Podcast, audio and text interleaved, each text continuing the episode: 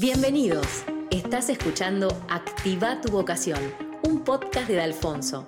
Este es un nuevo episodio de Historias que inspiran, conversaciones con profesionales que se animaron a encontrar y vivir su propósito. Gracias, Lu, por venir. ¿Cómo estás? ¿Cómo estás? Todo bien, feliz. Muchas, muchas, muchas gracias por hacerte el tiempo.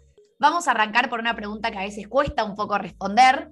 Si yo te digo, ¿cómo te describirías? ¿Quién es Luisa Esteves? A ver, soy una chica de 28 años, muy independiente, curiosa, inquieta, sociable y positiva, te diría.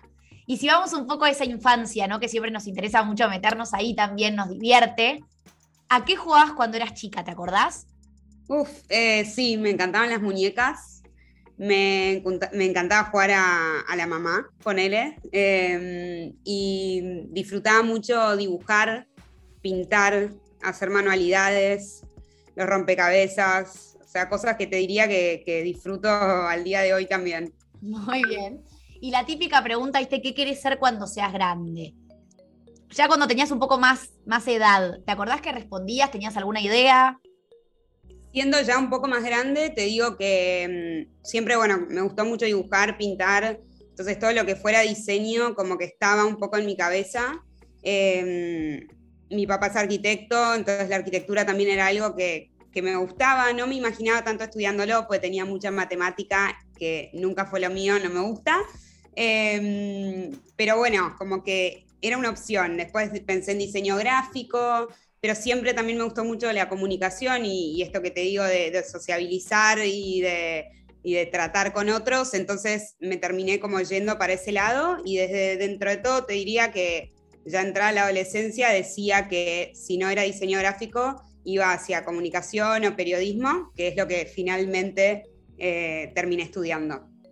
Perfecto. ¿Y qué te pareció ese momento de elección? O sea, ¿lo viviste como algo que fluyó o que tuviste apoyo o qué, te pasó en ese momento? Te digo que lo viví bárbaro, o sea, fue algo que, no me costó, que fue fluyendo, que fue un poco de charla. En mi casa todo se habló siempre, o sea, con mis viejos y, mi hermano también, entonces era como muy fácil, em, si uno tenía una inquietud, como salirla y, que salga y hablarla y charlarla. Y la verdad que siempre, o sea, fue siempre re de apoyo, nunca fue impuesto nada de decir, bueno, tenés que estudiar esto. En mi casa para nada fue nunca así, entonces, em, nada, siempre que dije como me gusta la comunicación y me gusta el diseño, bueno, dale, vamos para adelante. ¿Qué te gustaría? ¿Dónde te gustaría estudiarlo? Y fue como un poco una ayuda entre todos de buscar como la, universidad que, que más fuera conmigo o que el plan de carrera como que se asemejara más a lo que a mí me gustaba. Así que te digo que lo viví bastante tranquila porque a la vez ya un poco tenía, entre comillas, definido hacia dónde quería ir eh, y no, no me fue muy complicado. ¿Y qué le agradeces a comunicación, por ejemplo, a, tu a la carrera que elegiste? Primero que nada le agradezco a los amigos. O sea, arrancando por ahí, eh, me quedé con muchos amigos más allá de, desde que arranqué. Hubo varios que fueron en el camino dejando. Eh, o que capaz por, los tiempos de cada uno fuimos como eh, eligiendo otras materias o cursando en otros horarios y así todo mantuve un grupo y es el día de hoy que ese grupo sigue existiendo y es casi tan importante, que no me escuchen mis amigos del colegio, pero es casi tan importante como ellos. Eh, armamos un grupo lindísimo, con una confianza enorme em, y es el día de hoy que nos reapoyamos en nuestras cosas porque algunos se fueron para, para la comunicación, digamos, otros fueron más específicamente al periodismo, otros como yo nos fuimos a un mundo que no tiene nada que ver y somos varios que hicimos eso. Entonces, por más que seguimos tratando temas más de la comunicación o del periodismo y, la parte como curiosa del día a día que tenemos los que nos gusta el periodismo, em, como que nos reapoyamos en, en nuestros proyectos, tanto personales como profesionales, que no tengan nada que ver con la carrera en sí. Así que eso te diría que es lo que más rescato de, la facultad, em, más allá de la parte teórica y de aprendizaje, ¿no? Total. Y cuando la estabas estudiando, por ejemplo, ¿sentías que esa carrera iba mucho con tu perfil? ¿Lo notaste claramente? Recontra. O sea, yo siempre pensé que lo que estaba estudiando iba a ser como a lo que me dedicara a, futuro.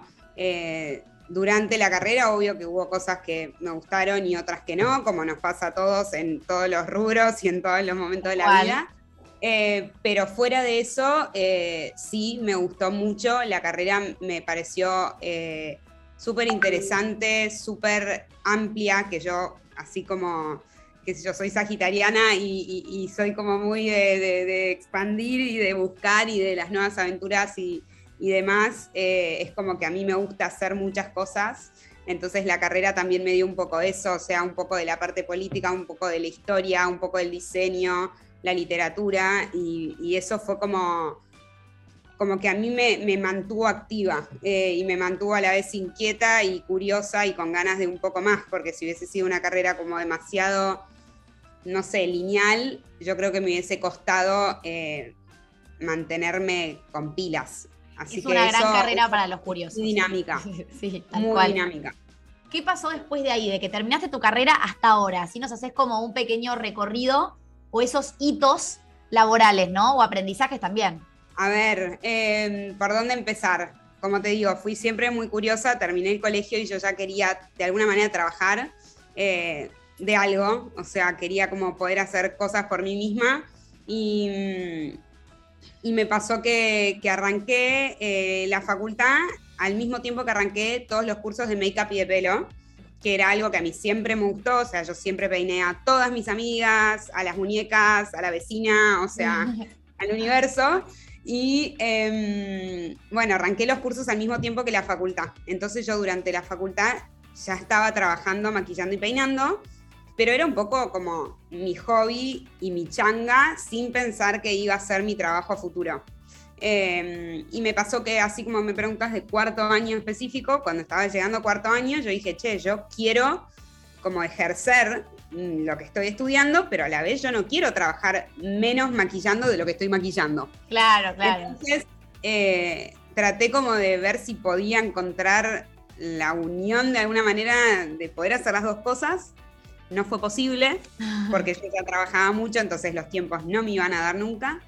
Y entonces en un momento decidí que iba a eh, dedicarme directamente al make-up y pelo y que si en algún momento yo me daba cuenta que, eso por alguna razón no funcionaba o no me gustaba no tener una rutina o no me gustaba no tener eh, un equipo de trabajo o no trabajar en una oficina, bueno, siempre el título estaba, no dejaba de ser chica y siempre iba a poder tener la posibilidad de, ir por ese lado.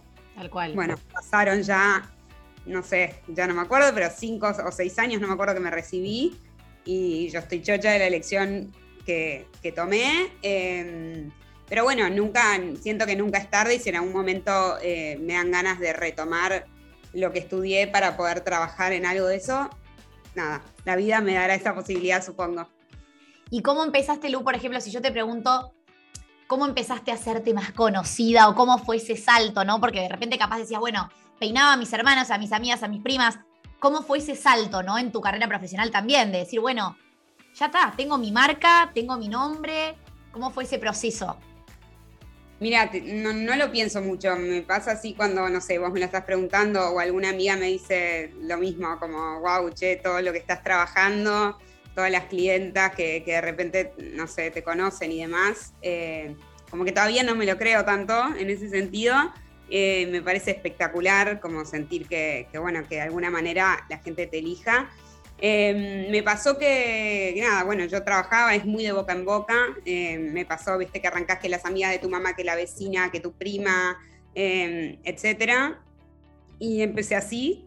Y en un momento, bueno, estaba como esto de Instagram y Facebook y qué sé yo, y al principio me daba un poco de cosas, como tirarme a eso, no por, por miedosa ni, ni, tímida, porque no soy ninguna de las dos cosas, pero, eh, qué sé yo, yo decía, ahí, no sé, como mostrar tanto ahí, qué sé yo, y mis amigas ahí dijeron, bueno, dale, no, hagámoslo, viste, como tenés que hacerte un Facebook, tenés que hacerte, bueno, dale me hice un Facebook, no le daba mucha bolilla, hasta que en un momento cuando apareció más lo de Instagram, me hice uno y ahí empezó a ser como mucho más la moneda corriente de que aparezca gente que ni idea, hola, soy Martu González. Y yo tipo, no te conozco, no sé de dónde saliste y de repente me conoces, ¿entendés? Claro. Así que te digo que un poco las redes fueron llegando a eso. y ni hablar como empezar a conocer colegas eh, del rubro em, que me permitieron como abrirme un poco las puertas a, no sé, a más clientes, al mundo más de las novias, que es lo que yo amo hacer. Y nada, y recomendarte y demás. Entonces creo que con eso fue eh, un camino más fácil para, para poder entrar y de alguna manera, entre comillas, empezar a ser un poco más conocida. ¿Y cómo llegó Sans ahora a todo esto, no? Uf, ¿cómo llegó Sans? Eh, Sans es como, como decimos con las chicas, es como, no sé, nuestro bebito. Sí, obvio. Eh, somos tres socias, eh, Male, Flop y yo. Male y yo somos maquilladoras y peinadoras, nos conocemos de ese mundo y a partir de, ese mundo es que nosotras empezamos a charlar de las ganas de armar algo más, eh, algo que fuera más un producto y no tanto un servicio, que es lo que hacemos nosotras, em, pero que tuviera que ver a la vez con nuestro rubro, como para poder conectarlo. Male y Floppy son hermanas y ellas también por su lado lo venían como charlando y yo no la conocía Floppy. Entonces un día Male nos unió, para hacerlo más fácil, Male nos unió, nos conocimos, charlamos, pegamos buena onda y dijimos, bueno, ¿por qué no? Entonces ahí empezó la idea de Sans hasta que empezó a tomar forma y es hoy lo que es, que para nosotras es nada, un recontra orgullo haber crecido tanto y haber armado algo tan tiempo. con poco tiempo, con pandemia eh, y a la vez haber tenido una respuesta tan linda de parte de los clientes. Así que nada, eso es como un poquito Sans para mí, que ahora mi vida se reparte en dos. y, bueno, es un desafío, pero es un desafío lindo y siempre con ganas de más. Y para los jóvenes que no conocen todavía Sans, quizás, ¿qué es lo que venden? O sea, y cómo surgió la idea también de por qué ese accesorio, o sea, por qué accesorios también. Bueno, Sans es una, es una marca de joyería artesanal eh, donde vendemos accesorios artesanales que hacemos nosotras, que tienen detalles únicos, que ninguna pieza es igual a la otra, eh, que trabajamos con distintos metales, eh, con distintas piedras, que podemos mezclar otro tipo de materiales también para crear desde tocados para el pelo, cinturones, aritos, pulseras, em, para gente que quiere usarlo en su vida cotidiana y así también para novias, madrinas o gente que tiene eventos en particular y quiere algo hecho, por ejemplo, a medida. Así que es un poquito, eh, es el mundo de Sans. Eh, tenemos eh, nuestro espacio con nuestro taller que tanto disfrutamos para poder crear las piezas que hacemos nosotras con nuestras propias manos. Claro, ese dato no lo sabía. Sí. Wow, mirá. Tenemos obviamente ayuda con algunos proveedores, pero todo lo que es así pieza a medida lo hacemos nosotras. ¿Y vos ya te habías metido en ese mundo hace tiempo o fue ahora cuando, con la creación de Sans? fue con la creación de Sans. O sea, fui siempre muy manual y muy detallista y me gustó probar y hacer manualidades y demás, pero nunca me había metido con el mundo de la joyería y a partir de la idea de Sans, bueno, nos fuimos metiendo hasta que de repente soy un poco joyera también. Sí.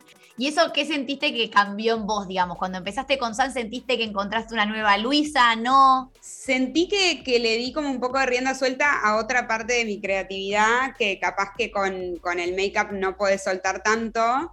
Eh, que por más que cada cara es distinta y cada personalidad de la clienta es distinta, no deja de ser eh, maquillar un ojo, maquillar una boca, maquillar una cara, maquillar una ceja.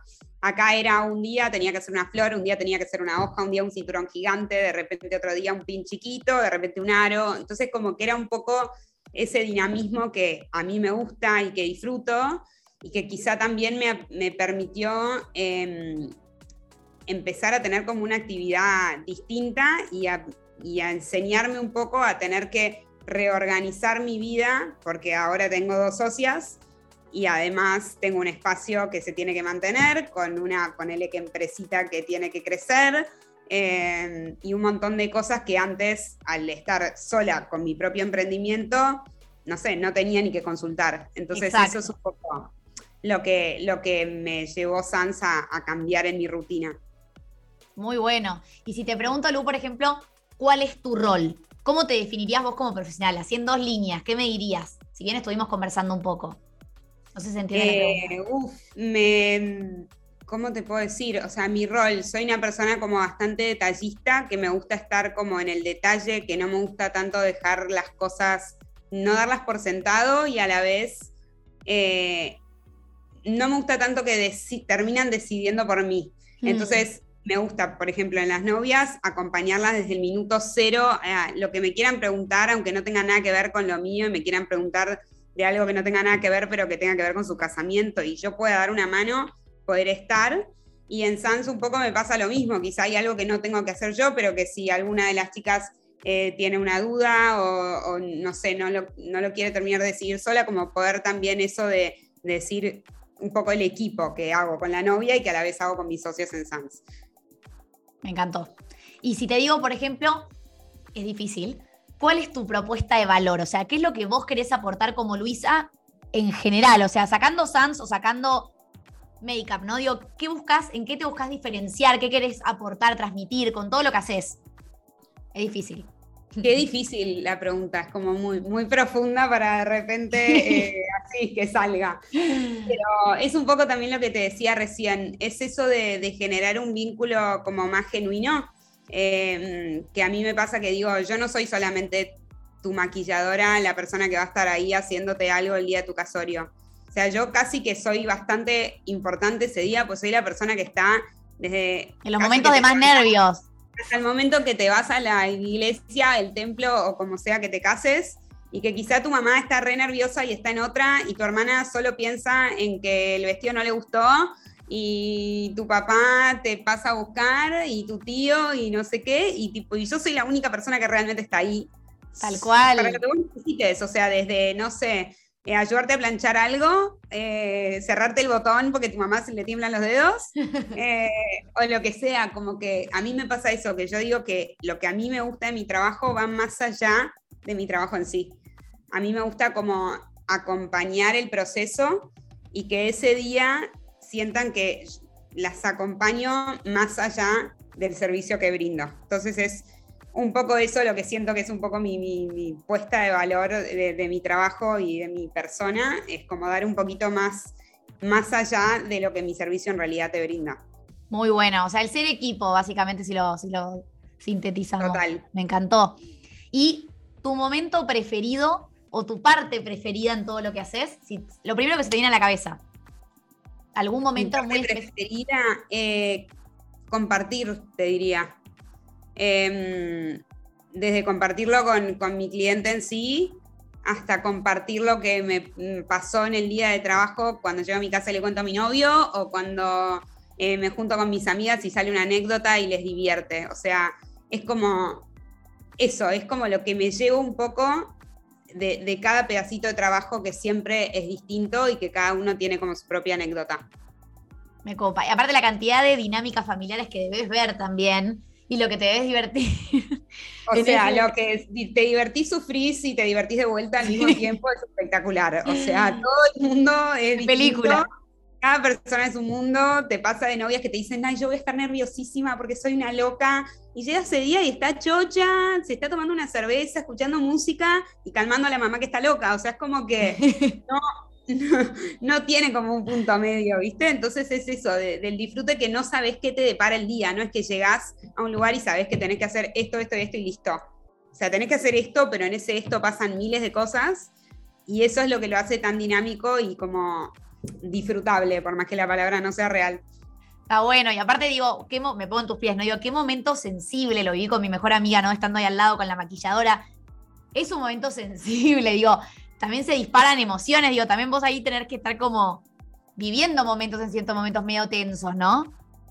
Sí, no, me ha pasado tantas veces de, no poder como disfrutar y de sentir mm. esa tensión, porque por suerte como que con todas mis novias siempre fue como muy fluido y, de disfrutar, pero sí obviamente que hay situaciones así como de excepción, que pasan cosas, mm. que uno también está ahí no para callarse, sino para poder dar una mano.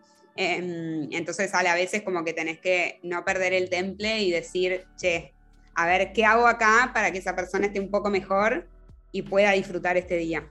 Así que no deja de ser un poco también un rol, por más que en el momento que contratas a la maquilladora no lo dice en el papel, ¿entendés? Tal cual. Y esta parte que dijiste del diferencial, si vamos más a lo técnico, entre comillas, de ese diferencial, ¿sentís que tenés un estilo muy marcado en ese make-up o en, ese, en el peinado que haces?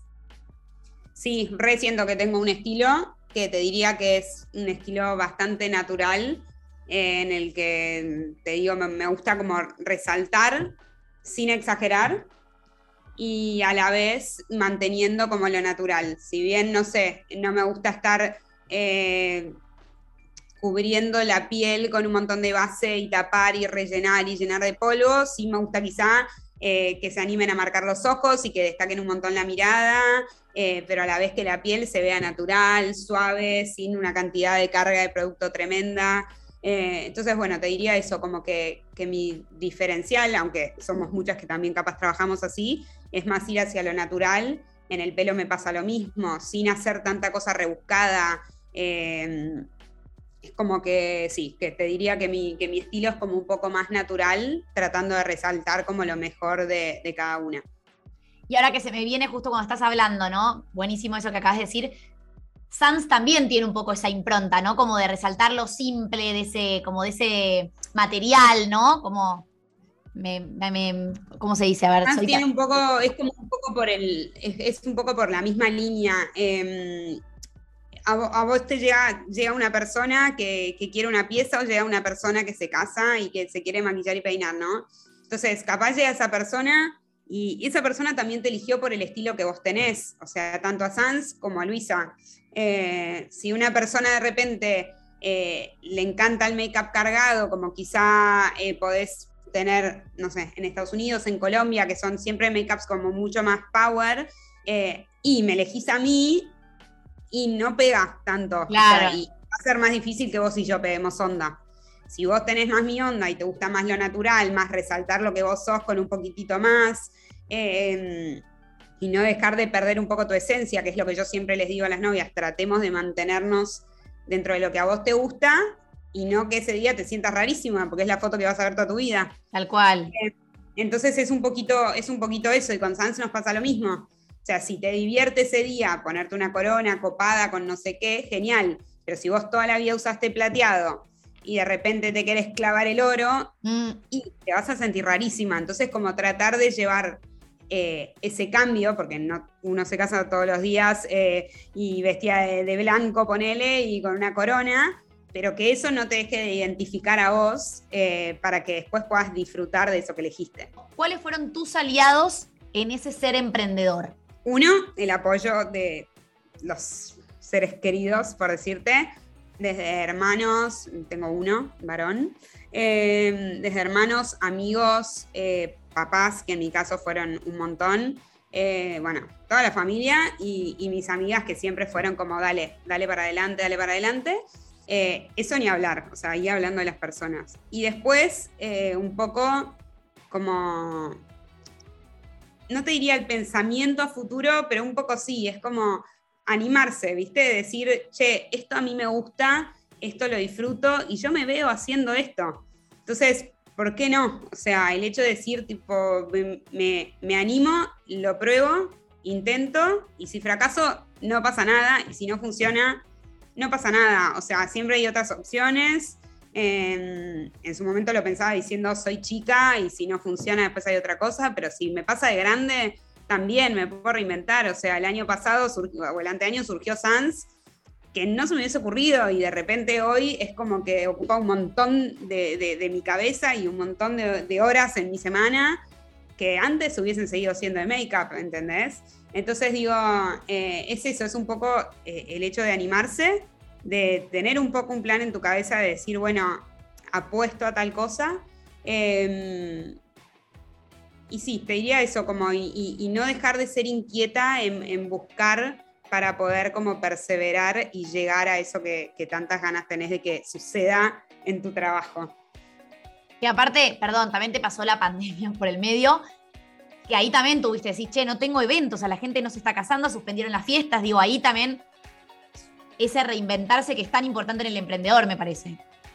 Eh, ni hablar, la pandemia fue la primera parte de un sufrimiento bastante importante salvando las distancias de la gente que realmente lo sufrió tanto en su trabajo como en la salud. Pero me pasó mucho que yo soy una persona, como te contaba antes, muy independiente, muy inquieta, muy curiosa, soy bastante workaholic, o sea, me cuesta cortar. Cuando uno tiene su, su, trabajo que es, o sea, propio y no trabajas para nadie, no sabes cortar, no sabes elegir en qué momento trabajás y en qué momento es ocio. O sea, el ocio se convierte en trabajo, el trabajo se convierte en ocio y todo se te mezcla. Entonces también saber un poco poner un punto y, y me pasó que arrancó la pandemia y todo y fueron como de repente se, mi agenda volvió a ser una hoja en blanco. Y yo ahí dije, o sea, ¿qué hago? Bueno, al principio me volví un poco loca, no me podían ni hablar, de, o sea, se me paraban los pelos. Pero después me fui acomodando y yo no daba clases de make-up porque no me daban los tiempos y ahí de repente dije, bueno, doy unas clases de make-up online, lo disfruté, o sea, me, sirvió, me, gustó, la gente se copó y, fue copado eso también como poder eh, abrirme a algo que, que antes no le daba lugar porque no me daba el tiempo. Y después eh, poder meterle a Sans. O sea, fue como, estamos encerradas, ok, dale.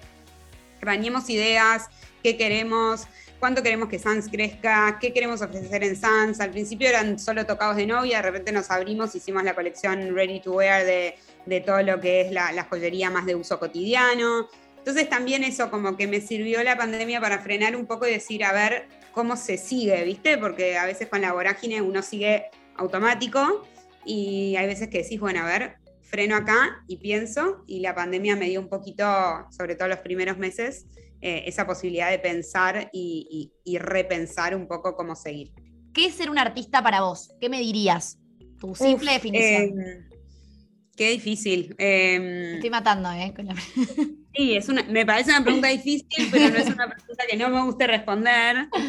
Eh, yo creo que, un, poco un artista en todos los rubros, ¿no? Es una persona que, como ya hablamos, que busca, que, tiene inquietudes, que no se queda quieto, que no es una persona, no es una persona chata, no es una persona que solo sigue la corriente y nada más. Eh, es una persona que de alguna manera busca comunicar algo. O sea, desde, desde, la pieza que crea, quiere comunicar algo lindo, o eh, no sé, un artista que te pinta un cuadro de negro y quiere comunicar eh, algo más fuerte. Entonces, para mí, básicamente eso, un artista es una persona que quiere comunicar algo, em, que, quiere generar de alguna manera una emoción en el otro eh, o un sentimiento. Em, y es eso, es una persona que no se queda quieta, que, que siempre busca un poco más, que busca un poco más allá para poder seguir generando algo en el otro. ¿Qué cambios viste, si es que viste, en los últimos años con respecto a este mundo, no?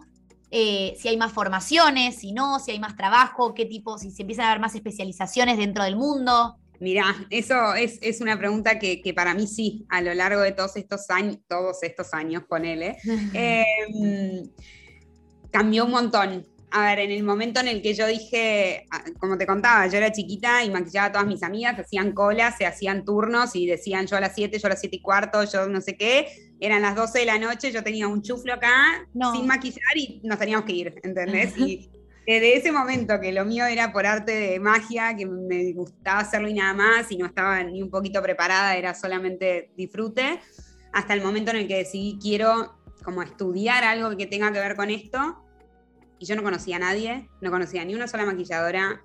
Mi mamá, o sea, trabaja en el jardín y el campo, o sea que nada que ver. Eh, y no tenía nadie que me pudiera guiar, o sea, no sabía ni por dónde empezar más que preguntarle a mi peluquera, ¿entendés? Y aparte, perdón, Lu, te, te, interrumpo un segundo, digo, también en el colegio nos pasaba que me pongo en tu lugar también como, ¿qué referentes conozco? Me hablaron de que podía estudiar esto, que podía profesionalizarme en tal punto, ¿entendés? Como tampoco tenías referentes cerca. No, total. Mi, mi, colegio lo, que sí siempre tuvo mucha parte de arte, que fue algo que yo siempre fui para ese lado, entonces eh, estaba como la posibilidad de ser emprendedor, eh, estaba la posibilidad de elegir algo que tuviera que ver con el arte y con las humanidades, o sea, no es que me era lejano, no es que me tenía que ir a estudiar economía sí o sí, eh, pero a la vez era, ok, sé que puedo, pero ¿por dónde empiezo? Entonces, básicamente en ese momento eh, dije, a ver, ¿qué hago? Y mamá me dice, me acuerdo que en, en, Utilísima Satelital, imagínate, en los 90, había una maquilladora que se llamaba así. Bueno, ok, la empezamos a buscar, cuestión tenía una escuela. Y yo me mandé ahí, ni idea, ni siquiera sabía si maquillaba bien, mal, feo. Claro. O sea, ni idea. y me mandé ahí. Entonces fue como mi, mi primer acercamiento con el make-up. Y después de eso, eh, es como que te vas metiendo un poco en el mundo, conociendo gente. Y a partir de ahí conocí un estudio que daba clases, hice todos los cursos que había en ese estudio. Y a partir de ese estudio conocí otro, hice todos los cursos que estaban en ese otro. Y, bueno, y así empecé como a formarme, pero eh, cuando arranqué te diría que no había tanta, tanta maquilladora. Hoy en día somos miles y millones que maquillamos, miles y millones que maquillamos y peinamos. Em, que antes había muchas que quizá solo maquillaban.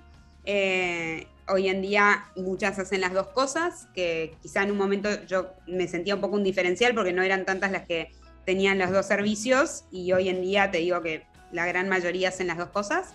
Eh, y también las redes sociales y YouTube y todo eso, que permitió como que muchas chicas, chicas, eh, empezaran como a perfeccionarse a través de la, pantalla eh, sin la necesidad de ir a estudiar con una profesora en una escuela. Entonces eso fue un poco lo que cambió y, el hecho que hoy en día somos muchas más, o sea, hay más competencia, pero a la vez no deja de haber trabajo.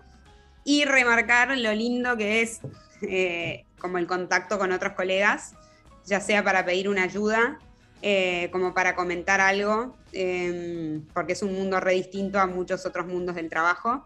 Entonces está buenísimo que podamos tener como una conexión entre nosotros y, nada, y poder como poner eh, puntos en común cuando lo necesitamos. ¿Qué mundos o qué tipos tenés? Ponele, cuando yo hice esta primera carrera, en este primer lugar que te conté, tenías toda la parte social, que era la primera parte, y después te ibas como al maquillaje de época, que era muy típico de estudiar, y después tenías una parte de maquillaje artístico, que yo ni siquiera la hice, porque yo ya, determinante como soy, ya sabía que yo eso no tenía nada que ver conmigo. Entonces ni siquiera, ni siquiera la, como que no la cursé. Em, entonces te diría que lo que te define es la parte más artística. Te podría separar ahí el make-up de, de tele y teatro, que es bastante distinto. Em, después lo que es el make-up editorial o, para fotos. Y después lo que es el make-up social. No sé si me estoy olvidando algo, pero lo que es el make-up social, que es otra cosa, que es un servicio que vos das y brindás a una persona que tiene un evento, ya sea una novia, una conferencia que tiene que dar o em, un cumpleaños. ¿Quiénes te inspiran? En primer lugar, creo que te diría un poco mi abuela paterna, eh, que creo que por ella conocí el maquillaje, más que nada, porque como te digo, en mi, en mi casa, eh, bueno, mi papá y mi hermano no, y mi mamá tampoco, porque no era algo que, lo hacía regularmente, pero mi abuela paterna eh, es, porque la, por suerte sigue estando, eh, una persona muy coqueta, o sea, exageradamente coqueta, que vos le abrías la puertita de su baño y tenía cinco labiales de todos los colores habidos y por haber, y marcas, y brillos y no brillos. Eh, y cada vez que iba a su casa me regalaba uno. Em, era como eso de, poder verlo y disfrutarlo y que me enseñaba y verla maquillarse y que viste terminaba de comer y siempre se tenía que repasar el labio y es el día de hoy que tiene 93 años, termina de comer, saca de la cartera y se pasa el rullo.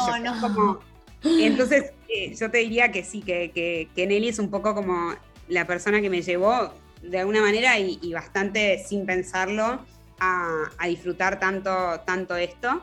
Eh, así que te diría que la pongo a ella en primer lugar y, después así inspiración. Em, a mí me gusta mucho el arte y, como que siempre disfruté ver, leer eh, y, y, bueno, no sé, los museos y demás. Eh, entonces, no te diría una sola persona, pero sí que siempre eso como que envuelve un poco mi, inspiración de alguna manera. Y Lu, ahora yendo a, lo central, ¿no? También que te convoca a vos en este encuentro, digo, ¿qué me dirías si yo te digo qué es la vocación? Lo primero que te surge, ¿no? te diría que, es algo que a uno le sale de adentro sin tener tanto que pensar, ni tanto que, buscar una teoría, ni tanto que buscar algo práctico, sino más bien que sale de adentro y que te dan ganas de, de, adentro que salga para afuera y, de alguna manera poder como expresarlo. Eh, para mí eso es cuando vos decís alguien tiene vocación, o sea que realmente te sale eh, de adentro, con amor, con ganas, con disfrute, eh, y que no es como que realmente no es un peso. ¿Qué consejo, Lu, para cerrar, le darías a una persona que está por elegir su carrera? Consejo o consejos, ya sea que te los dieron a vos o dada la experiencia. ¿Qué le dirías? ¿O qué te hubiera gustado que te digan a vos en ese momento? Yo creo que fui bastante suertuda, como te contaba antes, del lado de que nadie me impuso nada ni me obligó nada, ni me guió hacia algo que quizá no era lo que yo quería. Siempre me sentí como muy apoyada, entonces, en primer lugar eso, como sentir que, los que las personas que tenés alrededor te apoyan y, como que te ayudan a buscar ese camino que, tenés ganas de seguir. Eh, a veces es más fácil cuando te pasa que, que sabes un poco hacia dónde querés ir y a veces claramente es más difícil cuando no tenés ni una idea de hacia dónde ir, pero uno, eso, como sentir que, que buscas, o sea, buscar ese apoyo y ojalá poder encontrarlo en, las personas, que para mí es lo más importante. Em, saber comunicar y poder expresar eh, lo que te pasa para, que te puedan como dar una mano, ayudarte. Eh, y después, como no dejar de lado quizá esas pequeñas cosas que te gustan hacer pensando que eh, no pueden ser lo que te den la felicidad en tu trabajo en el futuro. O sea, quizás si en otro momento, no sé, o yo tenía otro tipo de familia, sabía que me gustaba maquillar y peinar, pero no era la carrera tradicional para seguir, y quizá lo hubiese dejado de lado y bueno, listo, entonces hay que hacer otra cosa. Em, yo diría eso, como que si tenés algo que realmente te gusta mucho hacer, no dejarlo de lado y poder animarte también a, a que eso quizá es lo que sea un poco tu futuro. Muchas veces lo que uno elige o lo que la vida elige para vos te lleva hacia lugares que no tenías planeados y a mí me pasó que tuve un, eh, gané un concurso o una competencia hace unos años, eh, entrando un poco de la nada, porque sí, era para peinar, y me terminé yendo a peinar al Fashion Week de Nueva York. ¡Wow! Eh, no sabía ese dato. Esto me pasó en 2018 con una marca grande de, de productos de pelo. Sí. Y, mm, y nada, fue algo que surgió de la nada, que me metí, que dije, bueno, dale, me mando. Y de repente, después de un mes, había ganado y no entendía qué había pasado. Y me fui siete días a Nueva York al Fashion Week. Entonces, también eso un poco, eh, digo... ¿Cómo no lo dijiste, Luisa, en tus hitos? en tus Por eso de, repente te lo cuento ahora y... Obvio. Y después lo cortás. Eh, pero bueno, digo, eh, a veces el, camino te lleva hacia cosas que, no buscas, porque claramente es algo que yo no busqué, pero que de alguna manera, o sea, nos encontramos y fue espectacular, fue algo que no... O sea, que no había pensado en que me pase, nunca pensé en peinar en un Fashion Week, o sea, nunca se me había ocurrido. Y de repente fue como, bueno, dale, acá estoy. Y fue un disfrute espectacular, algo rarísimo, algo que todavía es el día de hoy que pasaron, no sé, tres años y no entiendo. O sea. Qué genia, no puedo creerlo. Fue divertidísimo. Y fue una gran experiencia, conocí un montón de gente y lo disfruté un montón. Y ahí, perdón, después quedaste en contacto con esas personas del Fashion Week y de esta empresa con la que fuiste, sí sí, después seguí trabajando y haciendo distintas acciones con esta empresa eh, y a la vez con, con varias personas con las que fui, mantuve contacto y sigo teniendo al día de hoy. Con dos de esas personas seguí trabajando y haciendo cosas y nos llamamos y, nada, tenemos como un ida y vuelta y cuando nos necesitamos para trabajar lo mismo. Entonces, nada, como que la, vida te va llevando a generar más y más contactos y está buenísimo.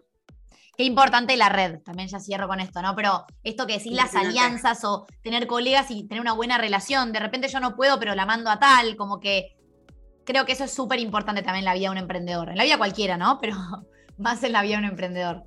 Es que sí, porque siempre necesitas como el apoyo de otro, o sea, no tenés la estructura de una empresa que te respalda. Entonces, de alguna manera, tu colega o el que trabaja con vos en el emprendimiento es como esa fuerza para, para necesitar ese respaldo y poder seguir. Totalmente, totalmente. Me encantó, me encantó con esta última anécdota inspiradora, 100%. Cerramos. Gracias, Lu, por compartirnosla y todo lo que nos fuiste diciendo. Me parece que fue un rédito en tu carrera y que se puede volver a dar también, ni hablar, con todo el crecimiento que estás teniendo. Así que gracias, fue súper lindo escuchar todo el caminito. Eh, y también cómo te animaste desde el día uno, o cómo vibraste o cómo te escuchaste más que nada, ¿no? A decir, es esto, o sea, lo disfruto y me voy a dedicar a esto por más de que no estudié los cuatro años, que eso creo que es algo que todavía hay que hacer un clic. Por eso me encanta tu, testimonio. Gracias, Lu, sos muy genia. Placer, un placer. Esto fue Activa tu vocación. Si te gustó este episodio, suscríbete al podcast para recibir notificaciones cada vez que subamos otros. También podés encontrarnos en Instagram y LinkedIn como arroba centro de Alfonso. Todos tenemos una vocación por descubrir. Animate a vivir una vida con sentido. Te esperamos en el próximo episodio.